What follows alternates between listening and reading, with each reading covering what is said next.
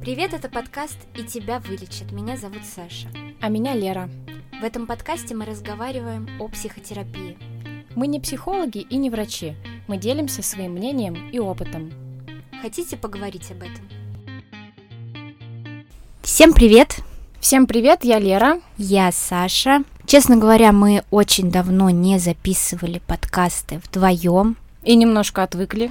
Да, поэтому у нас сегодня будет свободная тема. Мы не знаем, на что мы вырулим.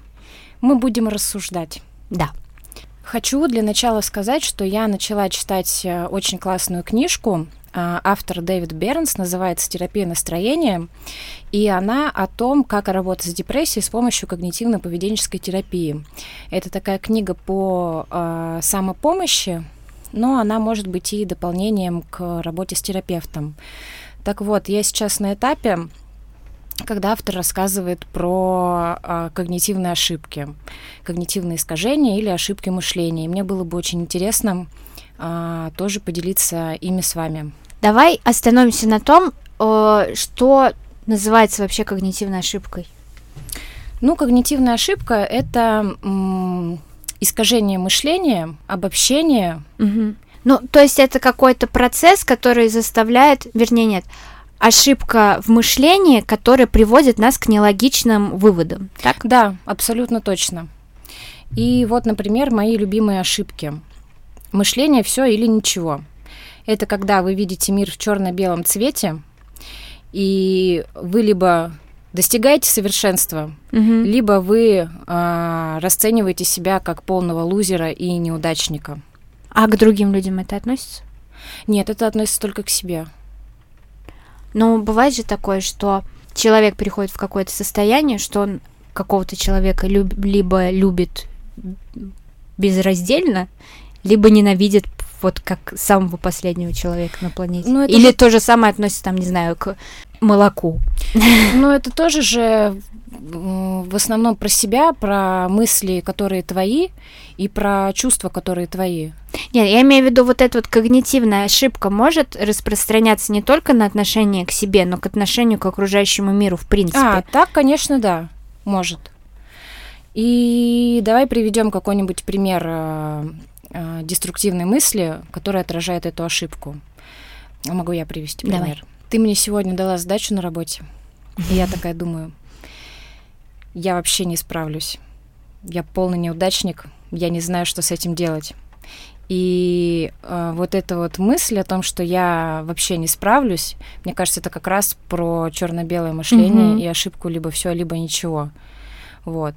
Но э, классная штука когнитивно-поведенческой терапии в том, что работая с ошибками мышления, мы как бы э, замечаем, ну, вообще на всем этом основана когнитивно-поведенческая терапия, а, на том, что есть автоматические mm-hmm. мысли, а, есть когнитивные ошибки и есть мысли, которые мы можем а, записать по-другому. То есть в ответ на автоматическую мысль мы можем а, создать мысль более объективную, рациональную mm-hmm. и не такую травмирующую.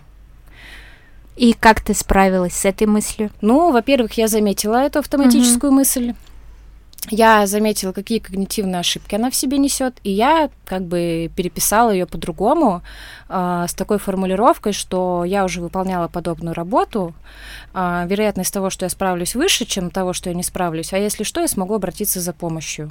Mm-hmm. И мне стало тут же полегче. Вот это, кстати, очень интересно в отношении с работой. У нас часто возникает такая мысль, особенно если ты, например, э, не менеджер, а специалист. Ты привык, что ты разбираешься в своей конкретной очень узкой сфере. Угу. И вот э, как у меня было, я начинаю выходить на какие-то менеджерские задачи, мне что-то прилетает, я вообще не знаю, как это де- делать. И как бы первая мысль, которая у тебя возникает в голове, я некомпетентна, угу. я провалю. Угу. И а это знаешь, какая ошибка? Mm. Это ошибка предсказания, когда ты э, заранее предсказываешь негативный опыт, да, не основываясь да. ни на каких э, реальных подтверждениях. Почему-то, вот знаешь, может быть, это с возрастом приходит, что ты как бы выбираешь для себя сферу, в которой ты что-то понимаешь, А как только тебе прилетает задача, которую ты никогда до этого не делал, у тебя сразу как бы такой ступор, я же некомпетентен, как uh-huh, я могу это uh-huh. сделать? И вот очень много э, людей, с которыми я работаю, я от них часто слышу вот эту фразу «я не умею». Хотя на самом деле в любой задаче, ну, не в любой задаче, но вот по крайней мере, вот люди, которые работают в офисе, ты в любой задаче, в которой ты не разбираешься, ты можешь разобраться, ты можешь спросить, ты можешь почитать, ты можешь понять, как это делать. И сделать это не с первого раза, со второго, с третьего, с четвертого.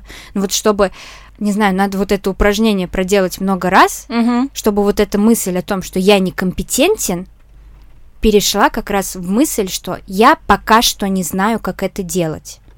Ну, мне кажется, не обязательно, ну, конечно, здорово выполнить это несколько раз, угу чтобы закрепить э, мысль о том, что ты можешь. Ну, слушай, вообще я готова поспорить, потому что, допустим, Допустим, я чувствую себя не, ну, допустим, некомпетентной. Uh-huh. И сколько бы меня люди не убеждали в обратном, сколько бы раз я не проделывала работу, не проделывала ее хорошо, я все равно э, чувствую себя некомпетентной, потому что у меня остается эта мысль. И тут, мне кажется, лучше работать именно с мыслью и с убеждением, чем э, пытаться э, подкрепить ее Хотя подкрепить поведением тоже ее хорошо. Но я к тому, Но... что, мне кажется, в первую очередь надо с мыслью работать. И заменять мысль «я некомпетентен» на мысль «я попробую». Да. Если я не справлюсь, там я э, смогу обратиться Просто в первый раз, когда ты с таким сталкиваешься, вот эта мысль «я некомпетентен», она первая, которая у тебя возникает, да. и потом, чтобы перейти через нее, тебе надо сформулировать мысль, я пока что не знаю, как это делать. И это такое прям упражнение ты над собой проделываешь. А когда ты множество раз встречаешься с задачами, которые тебе ну, не знакомы пока что, ты не знаешь, как их делать, вот эта вот фраза «я некомпетентен», она у тебя уходит на второй план, она у тебя даже перестает формироваться, потому что ты уже первый раз как бы переформулировал ее, подтвердил ее для себя, угу и потом уже у тебя на автомате формулируется другая мысль, которая как раз более эффективна в данном случае. Слушай, у тебя это так работает? Да. Мне кажется, у меня это так не работает, потому что сколько бы я действием не подкрепляла, то я все равно считаю себя некомпетентной. Окей, с этой мыслью более... Нет, мы с какой мыслью разбирались? А, мы говорили про не знаю, можно это назвать гиперболизацией? черно-белое мышление. Про гиперболизацию есть другая э, когнитивная ошибка, она называется сверхобобщение. Это когда вы рассматриваете единичные негативные события как свидетельство бесконечной череды неудач. Mm, я сегодня да. не справилась с задачей по работе, значит, я вообще ничего не умею, а, все будет плохо, вся моя работа идет на смарку. Но вот, кстати, как это переформулировать, я, наверное, не смогу удачно привести пример. Я, знаешь, вспомнила, у меня была подружка в школе, которая при каждой своей любовной неудаче она произносила фразу «О боже, я умру старой девой», хотя нам было лет по 13, наверное. Ну, наверное, да, это, не знаю, у всех такое периодически возникает. Как это можно переформулировать? Давай подумаем. Сложно. Мне Во... кажется, надо... Мы потом уже перейдем к принятию, да? Но надо сфокусироваться на том, что конкретно произошло. Угу. И конкретно произошло вот что. Я плохо сделала, например, вот эту работу. Именно эту задачу. Именно эту задачу. Я ее проговорила. Я ее плохо сделала. В следующий раз я сделаю не так плохо. Но не знаю, может быть, это не сработает. Можно еще добавить, например, факт о том, что вообще все люди ошибаются. Я знаю примеры того, что люди mm-hmm. ошибались, а, и там единичная ошибка это не страшно, все имеют на нее право. Но прикол мысли еще в том, что в них нужно верить. То есть, когда ты пишешь эту себе разумную мысль, она не должна быть такой там типа, эй, бро, да ладно, все это фигня, потому что в это ты не поверишь. Угу. Эти переписанные мысли должны быть именно такие, чтобы они у тебя, э, ну, отложились в тебе. Вот знаешь, у меня, если говорить про ошибки, у меня огромный триггер на эту штуку. На какую именно? Именно когда я понимаю, что я ошибаюсь, Угу. и у меня мысль не такая, что типа я всегда ошибаюсь или Мгм. я полный неудачник и так далее, а как будто я не должна была это делать. Я не М. должна была совершить эту ошибку. Все остальные, вот опять же, когда мне терапевтка очень много раз говорила, что все ошибаются, все ошибаются. Но я не знаю, мне в детстве столько раз говорили, что «а ты же не все». Ну, то есть, когда ты говоришь, типа, а, ладно, у всех там три стоит за эту контрольную. Я говорю, ты же не все. И вот это вот «ты же не все», оно до сих пор настолько во мне сидит, что остальным можно, Да. а мне нельзя. Да, у меня то же И самое. я вот даже не знаю, как это, э, как это переформулировать. То есть мы с терапевткой разбирали это тоже, Мгм. и она меня вот выводила на эту логическую конструкцию, что люди ошибаются. Так. Все люди ошибаются. Ты человек. Ты тоже относишься к человеческому виду, скажем Мгм. так. И ты не можешь, в отличие от остальных, прожить свою жизнь, не совершая ошибок. Это было бы каким-то противоестественным чудом. Слушай, мне знаешь, кажется, что тут еще играет роль э, трансляция обществом э, таких суждений, как ты должен всегда быть лучший, Да. будь э, лучше, умнее, сильнее, чем ты есть. У нас вообще очень, не знаю, правильно ли будет сказать, но именно нарциссическое общество, что, опять же, ты либо лучший, ты на коне, Мгм. либо ты где-то на задворках истории. У тебя нет никаких промежуточных этапов. И вот вся культура, а, она нам продолжает это транслировать, что есть победители, а есть Мгм. проигравшие. И ты типа должен все время бороться вот за эту американскую мечту, за успех и так далее. И если ты, условно говоря, не на вершине, значит ты по-любому где-то, а, как сказать, в болоте. Я сейчас подумала о том, что быть в середине для меня, например, э, не то чтобы обидно, но э, для меня это тоже отстой.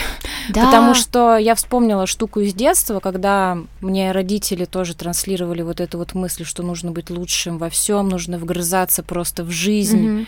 И я помню, как я хотела стать журналистом, а мне отец сказал, что ты будешь посредственным журналистом, ты не сможешь стать э, э, очень успешным, там, не знаю, читаемым журналистом. И из-за этого, наверное, у меня тоже какой-то страх быть в середине, посредственным, Мгм. ну, то есть обычным. Да, вот это вот середнячок, это практически ругательство еще хуже, чем там Да, да, неудачник. Да. Типа неудачник, ты хотя бы вот это до конца довел.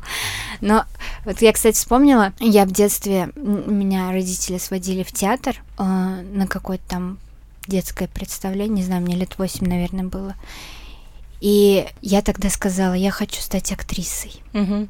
Я прям так хочу, так хочу. И бабушка мне сказала, ну станешь ты актрисой, будешь свинку играть где-нибудь в провинциальном театре. Меня так эта мысль напугала, что я навсегда от этого отказалась. Ну вот видишь, как э, каким-то неаккуратным словом нас могут на всю жизнь от чего-то отвадить. Возможно, возможно, я была бы наоборот прекрасным журналистом. Ну, уже не узнаем этого. Не, ну как говорят, что еще есть все шансы. Кандинский, кстати, начал серьезно заниматься живописью как раз в 30 лет. Да? Да. М, Воодушевляет. Раз уж мы говорим сегодня про э, мои когнитивные искажения и то, как я их перефразирую, со мной сегодня еще была такая ситуация, что я пошла к врачу, он мне назначил кучу лекарств, а потом я поняла, что половина из них гомеопатия. И первое, что мне пришло в голову, что это я виновата, потому что выбрала такого врача. М. И эта ошибка называется персонализация. Это когда вы считаете себя причиной негативных событий, за которые не несете ответственность. Вот эта вот ошибка мне тоже кажется очень э, важной. Наверное, ее можно было бы вот эту мысль переписать таким образом, что это решение было врача, это его компетенция или некомпетенция. А с моей компетенцией это не имеет... э, Выбор лекарств совершила не я. Мгм. И это целиком его ответственность. Хотя, не знаю, это верится мне в это или не верится. Я знаешь, какие умственные упражнения люблю? Очень часто, особенно в Москве, мне кажется, люди прям по-хамски себя ведут с тобой. Мгм. Тебя там хамят в магазине, толкают в метро. Вообще в метро меня постоянно все толкают.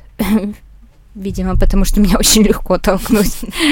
Вот. И, ну, тебе неприятно, и ты автоматически почему-то начинаешь думать, что это с тобой что-то не так, Да, раз да, такое да. произошло. Да. Типа, а вот надо было ответить, тогда бы все было по-другому, или там я вот слишком там э, слабый выгляжу, поэтому Мгм. со мной там позволяют так себя вести.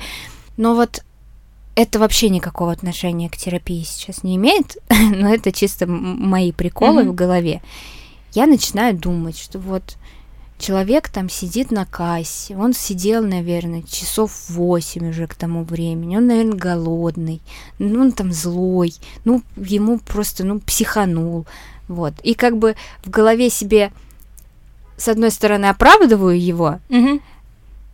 С другой стороны, как бы снимаю с себя ответственность за его поведение, Мгм. и мне иногда вот я так расфантазируюсь, мне прям жалко их практически становится. И, ну, на самом деле это помогает в том плане, что ты, конечно, это все фантазерство, но ты вот этот фокус внимания себя лично смещаешь на жизнь другого человека, и ты понимаешь, что у него может быть тысячи причин так себя вести. Ну, я бы не сказала, что это прям далеко от терапии, потому что когда мы говорим о а, безоценочности а, к себе и к другим людям, мы подразумеваем, что у человека есть множество причин поступить таким или иным Мгм. образом. И это всегда чем-то обусловлено, и что это Мгм. не человек плохой, а он поступает так потому-то и потому-то. Мгм. Так что я думаю, что это а, не совсем там, чистое фантазерство. Ну, окей, спасибо. Вот, кстати, чуть-чуть уходя от темы, в терапии принятия ответственности, которая относится тоже к когнитивно-поведенческой терапии, а, есть модели, которые приводят тебя к психологическим проблемам, якобы, как там говорится. Это вот э, модель мышления, там так это называется. И одна из моделей — это мысль «я объект» и другие объект. То есть осознание человека не как какой-то подвижной субстанции, а какого-то неизменного столпа. Мгм. Что, знаешь, как вот любители гороскопов, они Мгм. любят говорить типа «А, типичный стрелец». Да, да, да, Вот. да. И мне вот эта мысль про гороскопы всегда притила, помимо того, что я считаю, что это антинаучная фигня, еще из-за того, что на самом деле ты как человек можешь в разных ситуациях вести себя совершенно по-разному и демонстрировать совершенно различные реакции. И точно так же относится, ну, это же относится к другим людям. Он сегодня может вести себя как типичный стрелец, потому что он, допустим, в кругу бли- близких, у него хорошее настроение, у него там сегодня все хорошо, а завтра под воздействием каких-то обстоятельств он может вести себя совершенно по-другому. Это не отменяет каких-то э, его личностных характеристик, но вариативность поведения у нас у всех очень большая, и мы иногда даже ее не замечаем за собой. А что это нам дает? Понимание этого. Смотри, это нас возвращает опять же к когнитивным ошибкам, что, допустим, одна неудача не означает, что Мгм. ты неудачник, Да. потому что ты не э, какая-то... Не константа. Да, не константа. И помимо этого, она также означает, что люди, которые те- вокруг тебя, они тоже не константны. И их поведение не всегда зависит от тебя вообще. И если человек сегодня там веселый, а завтра он грустный, это не значит, что ты что-то не так сделал, а что Мгм. вот эта субстанция, она как бы продолжает меняться под воздействием тысячей э, каких-то факторов. Мгм. Вот еще ошибка чтения мыслей. Это когда вы делаете необоснованный вывод о том, что кто-то реагирует на вас каким-то, скорее всего, негативным образом, но э, не пытаетесь это проверить. Ну, в общем, додумываете за него. Да, додумываете за него. Пример. Ну, моя частая штука, что когда там э, мы с кем-то в компании стоим, и я не знаю, что сказать, э, я начинаю думать о том, что вот сейчас они подумают, что я такой скучный человек, что мне нечего даже сказать. Но как переписать такую мысль, я не знаю. Это такая частая вообще да? ситуация у всех. Я думала, это я больна этим. Нет, это, это вот просто я постоянно это встречаю. И у меня у самой такое, и в общении, и вот, э, не знаю, я когда так делаю, я просто останавливаюсь и говорю, что да, это возможно. К но точно, но точно так же Возможно, еще люди. тысячи других А-а-а. вариантов. Ну, то есть, я сейчас себе это вот таким вот образом объяснила, но помимо вот этого вот варианта, еще могут быть тысячи других сюжетов. Это как, знаешь, как э, э, сад расходящихся тропок у Борхеса. Да, да, да. Ты просто думаешь о дополнительных возможных интерпретациях да, события. Да, и просто когда ты раскручиваешь, ну, понимаешь, насколько их может быть много, ты понимаешь, что смысла даже нет об этом думать. Ты никогда это не узнаешь, если только человек тебе прямо не скажет об этом. А тут я вспомнила про такую штуку, что мы с терапевткой сейчас про тревогу много разговариваем, потому что я очень тревожный человек, uh-huh. и у меня очень сильная социальная тревога, как оказалось. Когда я стала внимательно к тревоге приглядываться, оказалось, что мне вообще тяжело общение дается. И она мне сказала про экспозицию, про то, что себя надо погружать э, сознательно в тревожащую ситуацию угу. и не пытаться из нее бежать, потому что тревожащая ситуация, а, она всегда провоцирует нас на то, чтобы убежать. И в таком случае, возможно, поможет не чувствовать себя, точнее, а, в такой ситуации тоже можно применить экспозицию и максимально долго молчать просто чтобы тревога усилилась, угу. она усилится неизбежно, а потом она станет меньше, потому что ты прожил эту ситуацию, и с тобой ничего не случилось. Да, да.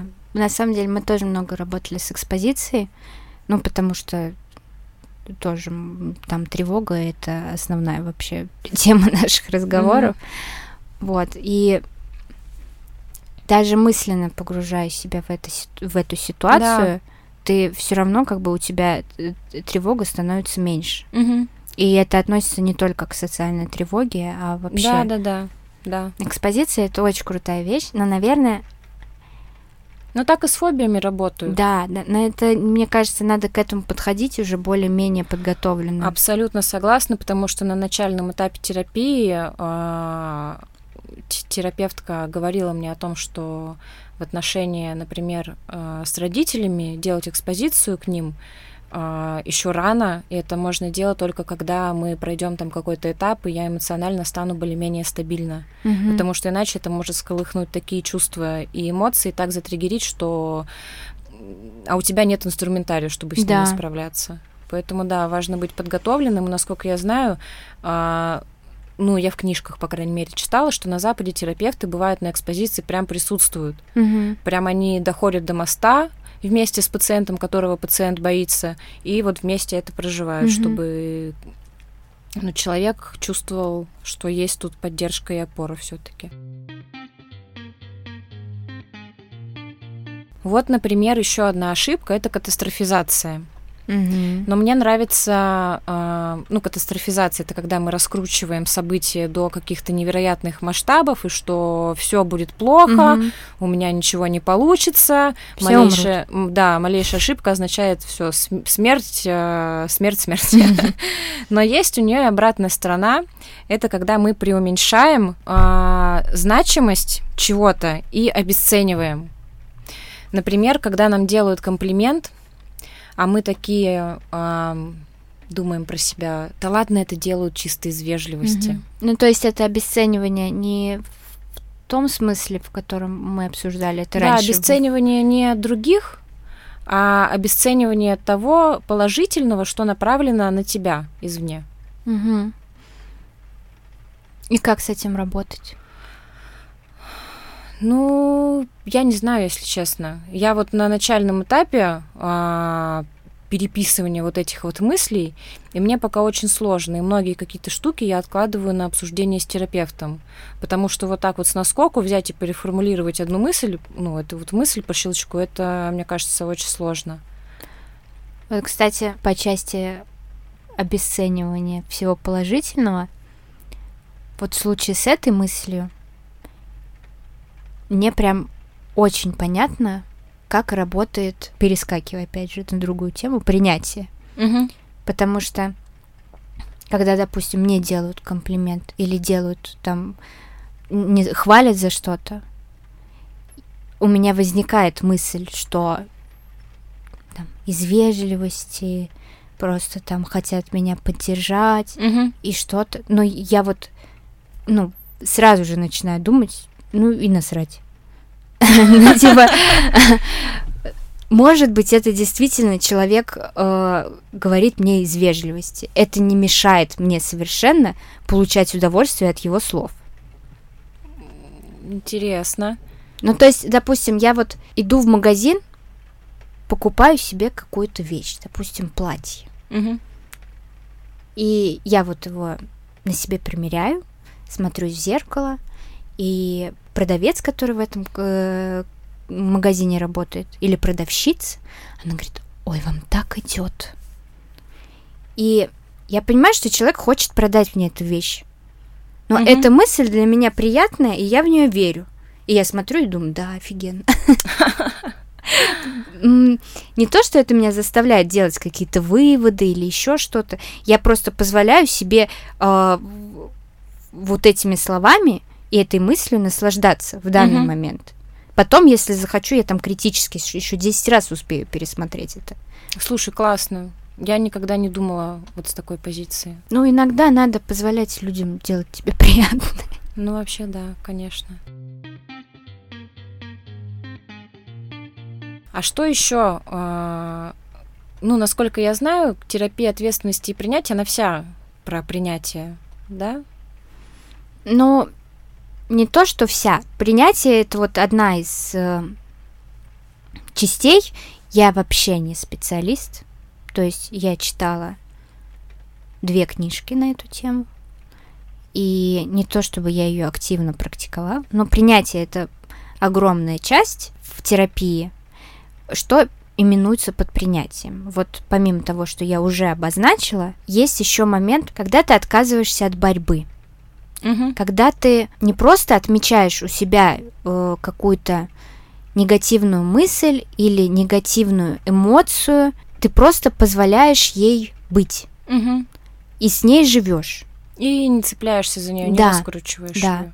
Ты просто у нас э, первая, мне кажется, у любого человека первая реакция на любую негативную эмоцию от нее побыстрее избавиться. Да, конечно. И именно вот в этот момент она начинает за тебя хвататься, эта эмоция. Угу. Она говорит, нет, я не уйду, я, я не уйду, я не уйду, я не уйду.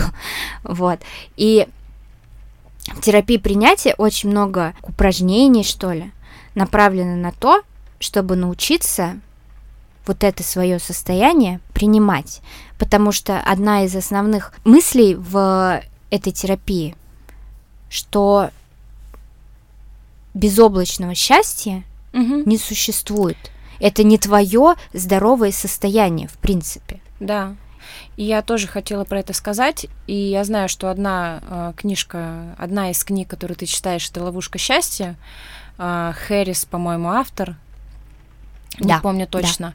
И да, там ключевая мысль о том, что чем сильнее мы стремимся к счастью, тем дальше как бы мы от него mm-hmm. отдаляемся, mm-hmm. потому что мы пытаемся стать счастливыми. У нас это не получается, потому что биологически мы запрограммированы на поиск опасностей, и нас ждет разочарование. Из-за разочарования мы пытаемся еще сильнее угу. поднапрячься и стать счастливыми. И это такой порочный, порочный круг, из которого невозможно выбраться. Да, да, это бесконечный процесс. Вот. Но и помимо прочего, там же есть еще история про ответственность. Мгм. И ответственность это уже больше про твое позитивное, что в тебе есть, про твои ценности, про Мгм. тебя как ценность, за которую ты несешь ответственность. И там это называется, по-моему, не то, что там типа счастливая жизнь, а жизнь, которую ты хочешь прожить. Да, да. Жизнь, которая будет наполнена удовлетворением. И что интересно, это не взаимоисключающие вещи абсолютно. То есть жизнь с твоими, э, условно говоря, болячками и жизнь, которая наполнена твоими ценностями. Диалектика. Да, да. Я думаю, что это тебе знакомо. Да. Потому что я занимаюсь диалектической поведенческой терапией, и там тоже, э, ну, основной ее постулат это как раз диалектика, это то, что мир такой, который мы не можем изменить, Мгм. но это не значит, что мы э, должны оставаться в состоянии э, лежу и ничего не делаю. Есть еще ошибка, которая называется навешивание негативных ярлыков. Когда вы настолько обобщаете ситуацию, что э, прикрепляете к поведению, к какой-то незначительной э, детали ярлык типа я неудачник, Мгм. там он свинья, вот. А, Как с этим бороться? Наверное, стоит напоминать себе о том, что вообще-то я вон то-то, то-то и то-то сделал хорошо. Мгм. И если я то-то и то-то сделал хорошо, то это а, отвергает мысль о том, что я полный неудачник. Мне кажется, это очень частая ошибка мышления не только в... В отношении себя, в отношении других, потому что вот она там, я не знаю, она стерва, Да. а она там, я не знаю, еще там кто-нибудь. И мы воспринимаем человека часто вот этими категориями э, и не, не, не пытаемся даже подумать о том, почему он поступает таким образом или другим образом. Так работают вообще все виды дискриминации. Да. Мы навешиваем как раз ярлык на целую группу Мгм. людей, совершенно разных, и живем с предубеждением к этой группе людей. И это достаточно комфортно для многих. Ну, то есть это такой понятный мир, где э, все женщины, все женщины бляди, Мгм. геи сумасшедшие больные люди, там, не знаю, э, евреи любят деньги, Мгм. и как бы у тебя все по полочкам. А, Ну, это обусловлено, наверное, тоже биологически, потому что нам а, легче жить в мире, который, как ты говоришь, разложен по полочкам и понятен и прост. Проблема в том, что это может, ну, когда ты сталкиваешься с чем-то, что ты для себя уже определил как понятное и знакомое, а оно вдруг становится непонятным и незнакомым, это вообще всю твою картину мира рушит, и тебе приходится пересматривать вообще все. Ну, допустим, как бы ты всю жизнь жил с предубеждением. Ну, например, ты гомофоб, Мгм. а потом твой любимый ребенок, в которого ты там всего себя вложил, он приходит и говорит, мама, я гей. И тебе все равно нужно с собой, со своей картиной мира проделать теперь огромную работу. Потому что либо ты отрезаешь от себя самого любимого человека, либо тебе приходится признать, что вот эта часть, в которую ты верил безоговорочно, она оказалась просто полной ложью. Мгм. И очень много, кстати, с этим работают люди, которые э, росли в сектах, например, или в очень религиозных сообществах, где, ну, как бы вообще все в ярлыках, и как бы ты сделал это, ты хороший, ты не сделал это, ты плохой. Ты Мгм. сегодня помолился, ты хороший, ты не помолился, тебя там, э, ты попадешь в ад. Все, других вариантов у тебя нет. И это вообще отдельное направление в психотерапии. Психотерапия именно вот э, таких людей. Серьезно? Да. А как называется? Не, я не помню, как это называется. Я не к тому, что это а, какая-то отдельная школа. но это отдельные специалисты, mm-hmm. не у нас, конечно же. Но, допустим, в США, в принципе, приветствуется полная свобода веры, вероисповедания, и там э, исторически так сложилось, намного больше каких-то религиозных сообществ, потому что, в принципе, как бы страна строилась именно вот людьми, которые бежали от какого-то религиозного притеснения. Uh-huh. Там миллиард просто различных направлений, сект и так далее. И как бы там эта проблема стоит достаточно остро. Как бы приходится людей буквально переучивать от всего, потому что вот эти вот мысли по поводу я хороший, я плохой, или он хороший, он плохой, и опять же, возвращаясь к когнитивной ошибке, там черно-белое мышление uh-huh. на это все накладывается, то очень сильные эмоции приносит. И там очень сильное чувство вины, чувство стыда, чувство там отделения от общины и, и так далее. Вот. Ну, короче, это очень большая тема на самом деле. Ладно, давай перейдем к тому, как возникают. Да. Расскажи. Из того, что я читала, мы, в принципе, уже это проговорили более-менее, что у нас мозг, в принципе, очень экономный. Угу. Мы не любим лишний раз напрягаться. Да, у нас идем есть... самым простым путем. Да, у нас есть там м- какие-то понятные нам э- причинно-следственные связи, которые мы усвоили в самом-самом раннем возрасте. Ну, там, например, если что-то горит, не стоит тянуть туда руку, да. да. И, и тоже, в принципе, относится к нашему мышлению в более абстрактных категориях. Мы научаемся с детства каким-то моделям, и они в нас закладываются. И это могут быть эффективные модели или неэффективные модели. Но в любом случае, если мы э, какой-то когнитивной ошибке научились, значит, в какой-то момент нашей жизни она была эффективна для нас. И может быть там э, мысль «меня никто не любит», она воспитывается в окружении, которое действительно не проявляет к тебе э, каких-то знаков любви и внимания. Mm-hmm.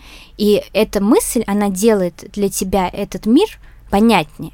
Другое дело, что когда ты сепарируешься, переходишь во взрослую жизнь, и взрослая жизнь намного многограднее и, слож... и сложнее, и выясняется, что какие-то модели твоего мышления, они были неэффективны, ну, для тебя на данный момент уже неэффективны. Они не отражают тот мир, в котором ты существуешь сейчас. Ну, мне кажется, очень сложно это, ну, то есть, скорее всего, человек этого не поймет не поймет того, что, ой, эта модель оказывается неэффективна, потому что, мне кажется, до прихода в терапию он сам будет он этой, никогда да, не поймет. Он будет руководствоваться именно этой мыслью. Да, сам он никогда не поймет. Он придет с какой-то отдельной проблемой. Да, я совсем там... не связанной да, с этим. Да, возможно. а потом уже как бы ты понимаешь, что вот эта вот модель мышления или вот эта там когнитивная ошибка, да, которой ты привык и считал вполне логичной, оказывается, она не отражает реальность, она mm-hmm. не отражает логики событий она вообще там ничего не отражает, и просто в тебе осталось как атовизм, и сейчас он мешает тебе жить. А я еще хочу сказать, что недавно писала пост короткий на канал о том, что как мы научаемся. Угу. Есть хорошая новость, что мозг пластичен, угу. потому что раньше считалось, что он там каким-то годам закостеневает, грубо говоря, и теряет способность впитывать новое и учиться новому. Но ученые открыли, что мозг нейропластичен.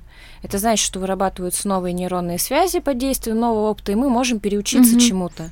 И вот как раз замечание и э, переделывание, переписывание этих когнитивных ошибок, этих деструктивных мыслей, как раз научит нас э, думать и вести себя по-другому, если делать это регулярно. На этом мы заканчиваем. И у нас для вас хорошая новость мы устраиваем лекцию про депрессию и то, как ее лечить с помощью когнитивно-поведенческой терапии. Пройдет она 22 февраля с 12 до 14 часов в Москве в библиотеке имени Достоевского. Все подробности будут в ссылке по, в описании к подкасту. Да, а еще можно подписаться на наш телеграм-канал, который называется «И тебя вылечит», и там тоже будут публиковаться новости относительно нашего события. А еще нам будет очень приятно, если вы оставите свои оценки и отзывы к нашему подкасту. Всем пока. Пока-пока.